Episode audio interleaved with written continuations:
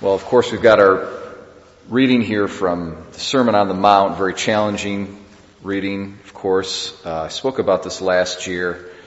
Um, I'm going to this year because in our first reading it alternates from year to year and we don't have the cycle from Elijah in the, the book of Kings hitting us every year. I'm going to focus on that one today, so I'm just going to look at the first reading.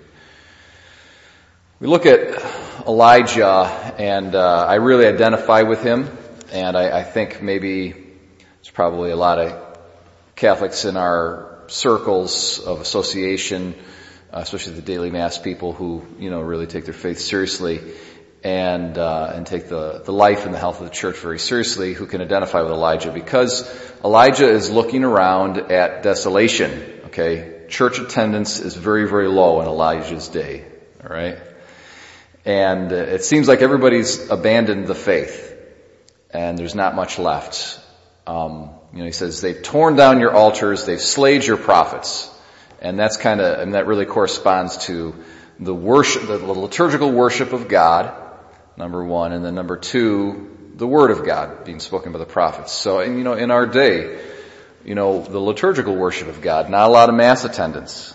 They've torn down your altars, Lord. You know, maybe, maybe I feel like I can say that sometimes to, to, to God. You know, maybe, maybe you feel like you can say that sometimes to God. Um, and no one was worshiping God. No one's coming to church. You know, even in the broader uh, Protestant community as well. You know, the, the worship of God is is down so low. It's almost you know you just have a few hundred people on a weekend in a village here that's got thousands of people. You know, so you know you could say they, they no one's worshiping God. They've torn down your altars. They've slayed your prophets with the sword. You know, no one wants to listen to the preachers. No one wants to listen to the Word of God. No one can stand it anymore. They don't want to hear it. They're more interested in baseball. They're more interested in, you know, whatever the popular stuff that they see on TV or social media.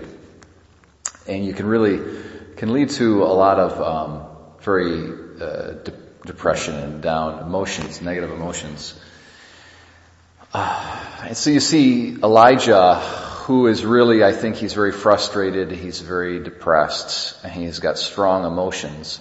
He goes into to, to back to Horeb. He goes back to the beginning where the law came from, Mount Sinai. Takes a long travel. It's a long journey. Takes it and goes there, and you got this whole event happening where you've got the earthquake and the fire and all the strong wind and all this kind of stuff. And it's very interesting because it says the Lord was not in those things. Uh, but then you hear this really kind of small whispering voice at the end, and that's that's where the Lord is. So it's really interesting, and I think that there's a lot of lessons uh, that you can take away from this. But one of them is the strong emotions. You know, these really, really strong emotions like the fire and the hurricane, the anger, the frustration, the depression, all of that kind of stuff. Um, God's not in that. You know, God's not depressed. God's not troubled. God is not worried. When he talks to Elijah, he says, like, Elijah, what's going on? What's your problem? Why are you here? Well, they've done this, Lord, and they've done that, and it's, oh, it's the end of the world. I'm the only one left. And he says, well, go and anoint such and such as a king of Aram, king of, of Israel, and then also anoint this other prophet. Okay, Elisha, who's going to succeed you. And uh, in another passage from the New Testament, St. Paul is looking at this and he actually points out how in another passage close by, uh, the Lord says, I have left 7,000 knees who have, who have not bowed, 7,000 people who have not bowed the knee to Baal. So, God always, you're not the only one. You know, you can feel kind of isolated and you got all these strong emotions. God's not in those strong emotions. Those are coming from you. Okay? God's not perturbed. He's not depressed. He's not freaking out. Oh no, what's going to happen? Um, and uh, there's there's hope uh, if you can kind of in these strong emotions you can become very self-absorbed and uh, and not be able to see the big picture. So you kind of see yourself as isolated and as all alone. Uh, when in reality, God has got your successor lined up. He's got hope for the future. There's 7,000 people who have not bowed the knee to Baal. Okay? I think recently I took a, a, trip to visit a priest friend in New Mexico. His parish is doing great. it's overflowing with people. It's unbelievable. He's got these great ministries that are going, no financial problems whatsoever. And, uh, I went out to lunch with him and some friends of his and associates were back in town. These are not people that, these are people that he's worked with, uh, lay, lay people that he's worked with, uh, in the past, but that currently we're not working with. He wasn't working with them because they were out and about doing their own ministries. And these people were young. Some of them were like 21, 22, 23. So like these early 20 year olds. And this one young woman sticks out in my mind. She is a, a ministry in, in, an African country. I can't remember which one it is.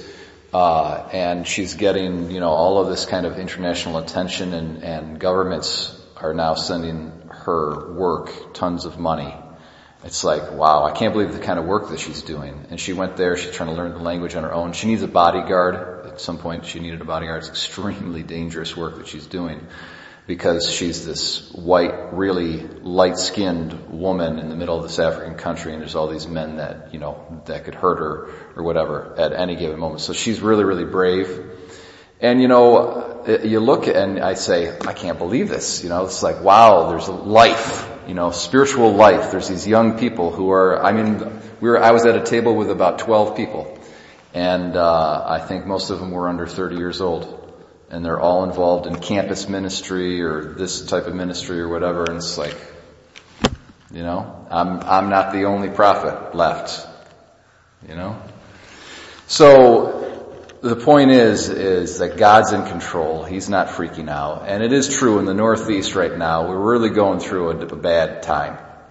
Uh, but, but God's in control. If you kind of have any kind of, uh, you know, depression or whatever negative feelings as a result of that, don't let it get to you.